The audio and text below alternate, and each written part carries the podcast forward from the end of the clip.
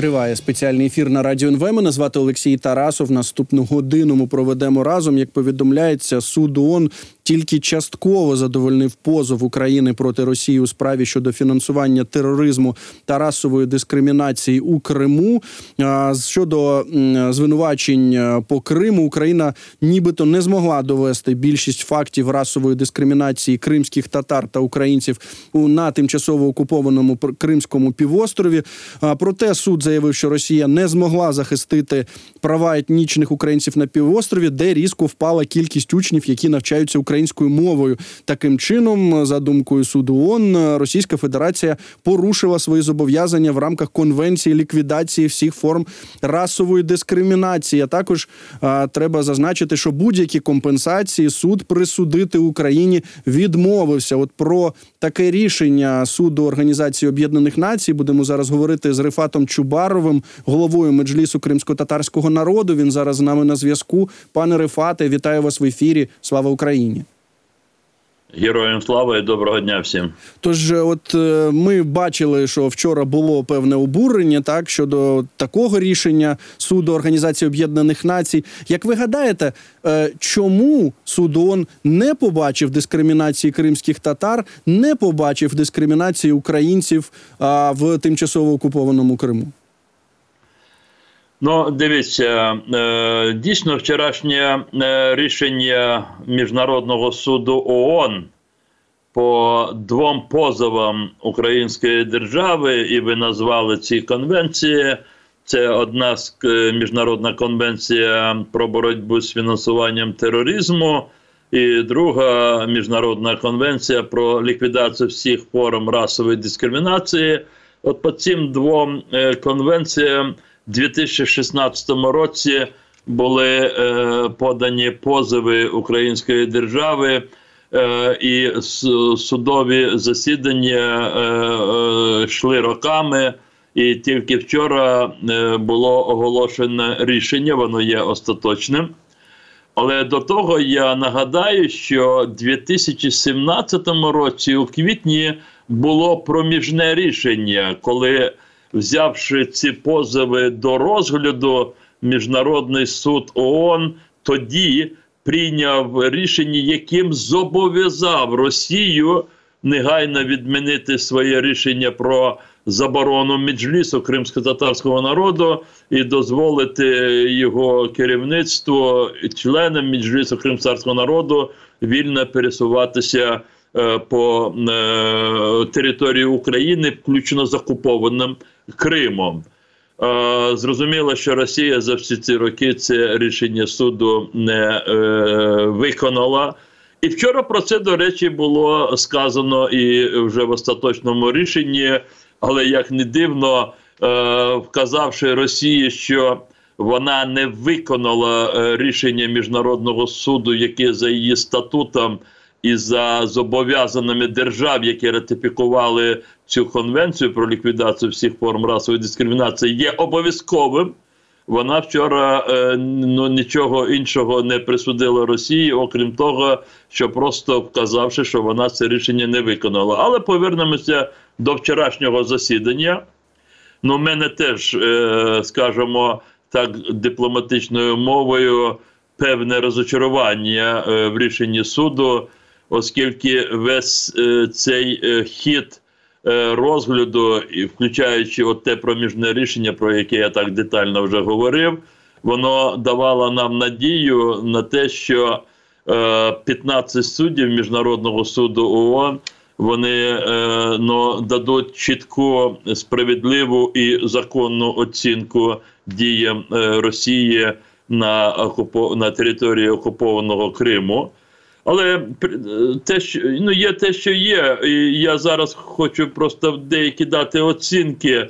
Ну, скажімо, оцінки того, як це розглядається в нашому суспільстві. Да, і з юристами я вчора по завершенні суду е, трошки ну, провів такий е, брифінг закритий з тими юристами, які е, які е, вели е, ці.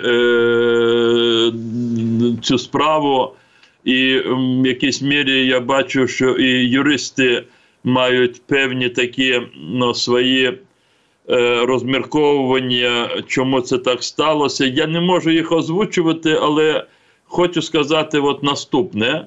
Перше, це, е, е, ну, це те, що от говорять всі експерти. Я познайомився з тим, що і зараз пишеться е, українськими експертами. Я тільки сьогодні вирушив дорогу, я поки що в Гаазі. І, і, і, і от тут я їх узагальнюю. Перше, що Україна не змогла довести, що було недостатньо зібрано е, доказів.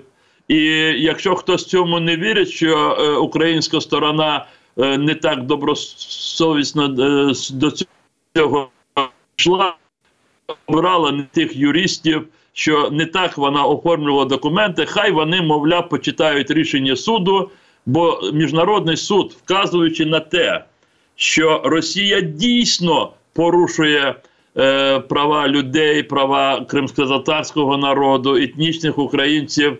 Тим не менш, е, на сторінках рішення суду декілька разів е, зустрічаються вказівки на те, що, мовляв, недостатньо доказів е, для того, щоб е, зв'язати ці репресії саме так, як це е, е, кваліфікує та чи інша конвенція. Тобто суд е, жаліється на те, що йому не вистачає доказів. Це одна точка зору. е, Пане Рефате, от вибачте, що вас перебиваю, але все таки трошечки хочу зупинитися саме на цій точці точці зору. Е, Ми дійсно бачили, от е, багато як це сказати, прихильників такої думки. Ну, звичайно, ми говоримо про соцмережі, так де ну говорилося про те, що ну а як можна було не довести, так зважаючи на переслідування кримських татар на півострові, зважаючи на е, е, м, політичних в'язнів, так зважаючи на придумані звинувачення, і знову ж ви сказали так, що от е, нібито члени меджлісу мають вільно пересуватися Україною. Я можу собі уявити, якщо ви, голова меджлісу кримсько-татарського народу, приїжджаєте в Крим, що буде далі окупаційна влада, влада одразу вас е, арешт, заарештовує, там звинувачує всьому і запроторює кудись там в Сибір. То е, чи дійсно може бути таке, що ну от е, ми отримали це юридичне рішення міжнародного суду ООН, тому що не зробили достатньо якісно свою роботу. Дивіться, е, і так, і не так. Е, скоріше не так. Я поясню чому. Суд в своєму рішенні він не уникає е, від того, щоб говорити про ці е, чисельні порушення прав людини, е, які чиняться саме е, окупаційною владою. Він говорить про них. Він е, е, е, це висвітлює е, це в рішенні суду. Але е, те, що робить далі суд, для нас є неприйнятним. Суд говорить того, що е, немає доказів того, що це відбувається саме за етнічною ознакою. Ми бачимо, кажуть судді, ну я вже вільно так інтерпретую їхнє рішення, що всі ці порушення, а вони є, і Росія їх е, здійснює, вона, вона винна в них, але це відбувається за політичною ознакою. Це відбувається по відношенню до тих, хто не підкоряється, до тих, хто ну не підкоряється окупації, не визнає окупацію, які до тих, які виступають проти російських окупантів. Тобто він їх кваліфікує як політичне пересліду- переслідування і каже, що тому це виходить за е, ну не вписується, не вбирається в цю е, конвенцію. Але я знаєте, чому це добре, що ви запиталися? Ми що ми акцентуємо на цьому увагу. Справа в тому, що головуюча суддя, е, вона е, ну, із Сполучених Штатів, і ще чотири судді, які не погодилися з відхиленням позовів Україні, України. Тобто 5 суддів з 15 членів міжнародного суду вони наполягали на тому, що е, позови України абсолютно доведені, і Росія має бути е, засуджена по всіх е, питаннях, поставлених українською стороною згідно цих двох конвенцій.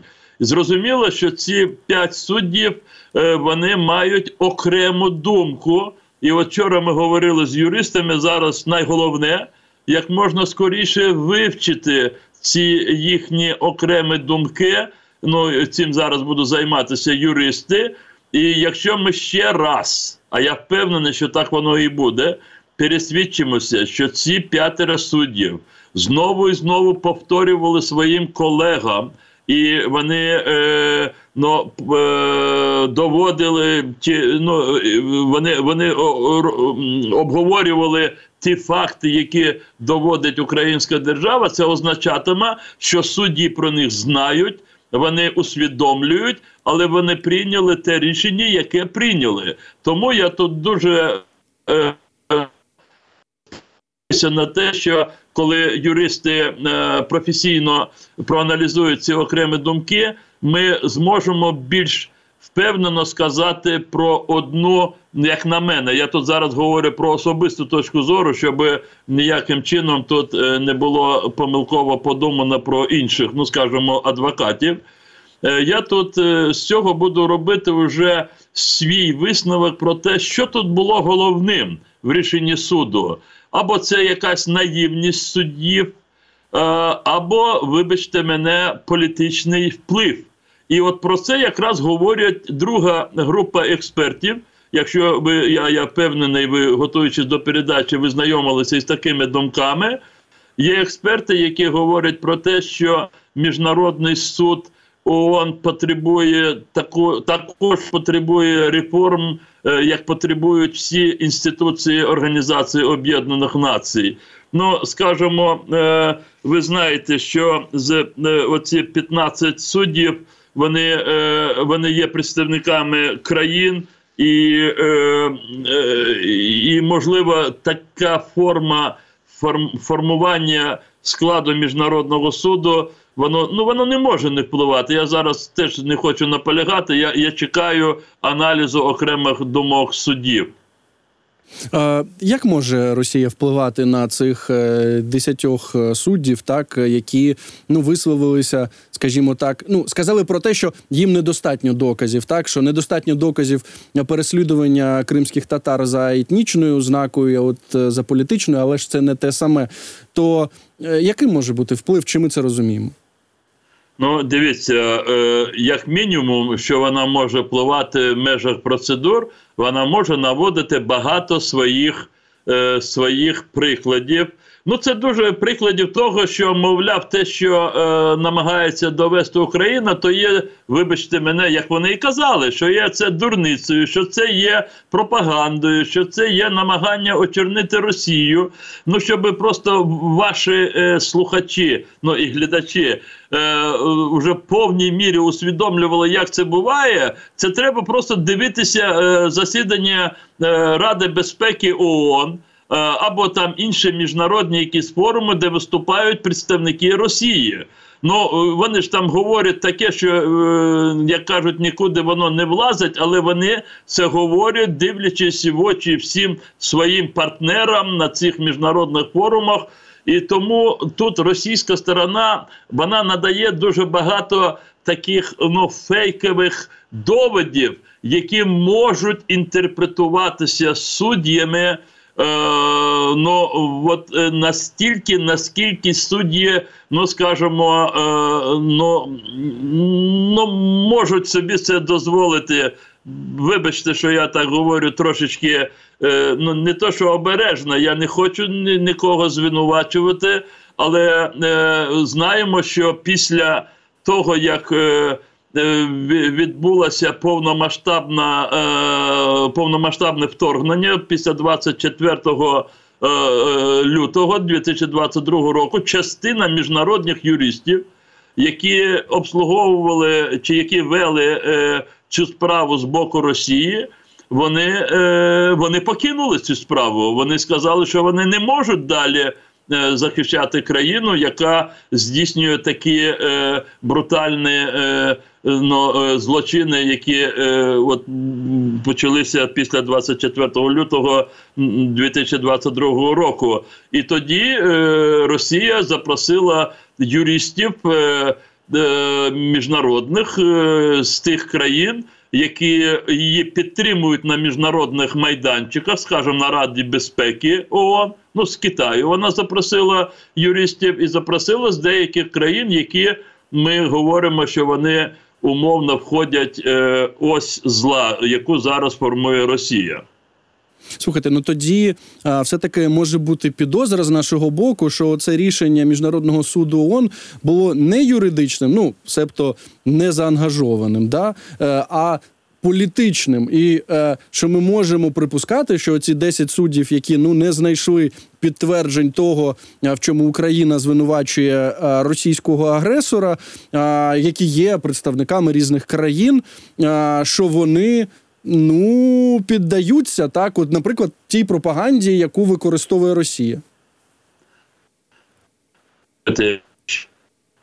Доведення іншими судами переміщення е, ракетно-зенитної установки БУК з території Росії на територію України, яку контролює. Е, Контролювали тоді російські війська і здійснення ракетного удару по малазійському літаку з цього буку, а потім вже переміщення цієї установки назад до російської території, це не вважається свідоцтвом яке е, свідчить про те, що е, Росія порушує конвенцію міжнародного фінансування тероризму, бо тут немає перетину грошей інших зв'язків. Ну я думаю, що е, будь-який е, такий, знаєте, виважений е, експерт або ну або е, ну інші люди, які наглядають за цим процесом, вони можуть допуститися до е, інших причин, чому е, відбулося таке рішення. Але я вже прямо відповідаючи на ваше запитання, я закликаю всіх зараз, ну скажімо, не, е, не е, звинувачувати е, суд політичних рішеннях, обмеживши політичному ну, підході, обмежившись лише, лише тим, що міжнародний суд також потребує реформи, як і інші інституції ООН, дочекатися детального аналізу окремих думок оцих п'яти суддів. Мені здається, що цей аналіз додасть нам вже ну, остаточного усвідомлення, які е, критерії і підходи були покладені е, от, в основу того рішення, яке ми вчора е, почули. Але ж апеляція неможлива, рішення остаточне.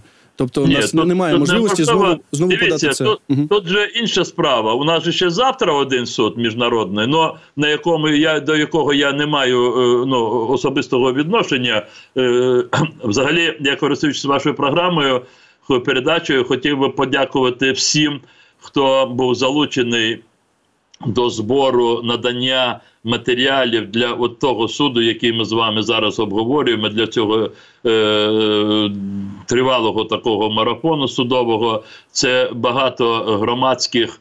Е, Неурядових організацій українських правозахисних, і кримсько-татарські, і не лише кримськотатарські, багато інших загальноукраїнських організацій. Ну зрозуміло, фахівці тут працювали. Я єдине, просто можливо би закликав про те, що коли відбуваються такі рішення, які для нас всіх є неприйнятними, для всіх нас прийнятними.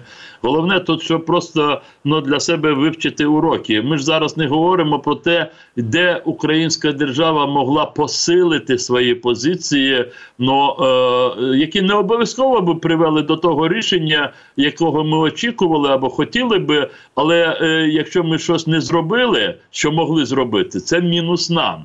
І тут я можу сказати, що ну скажімо, от щодо меджлісу, заборони меджлісу кримсарського народу, ну це дуже дивно, що вже пройшло два роки, як е, прийнятий закон про. Е, е, Корінні народи в Україні, і там за цим законом е, є передбачається певна процедура, коли Кабінет міністрів України має прийняти рішення на своєму засіданні щодо надання е, тому чи іншому е, представницькому органу корінних народів України статус передбачений законом. Я просто тут говорю, що Меджліс кримсько-татарського народу ще влітку минулого року е, всі ці досьє після його дуже такої детальної підготовки спрямував до е, Кабінету міністрів України, а вони до цього часу так і не розглянули це питання.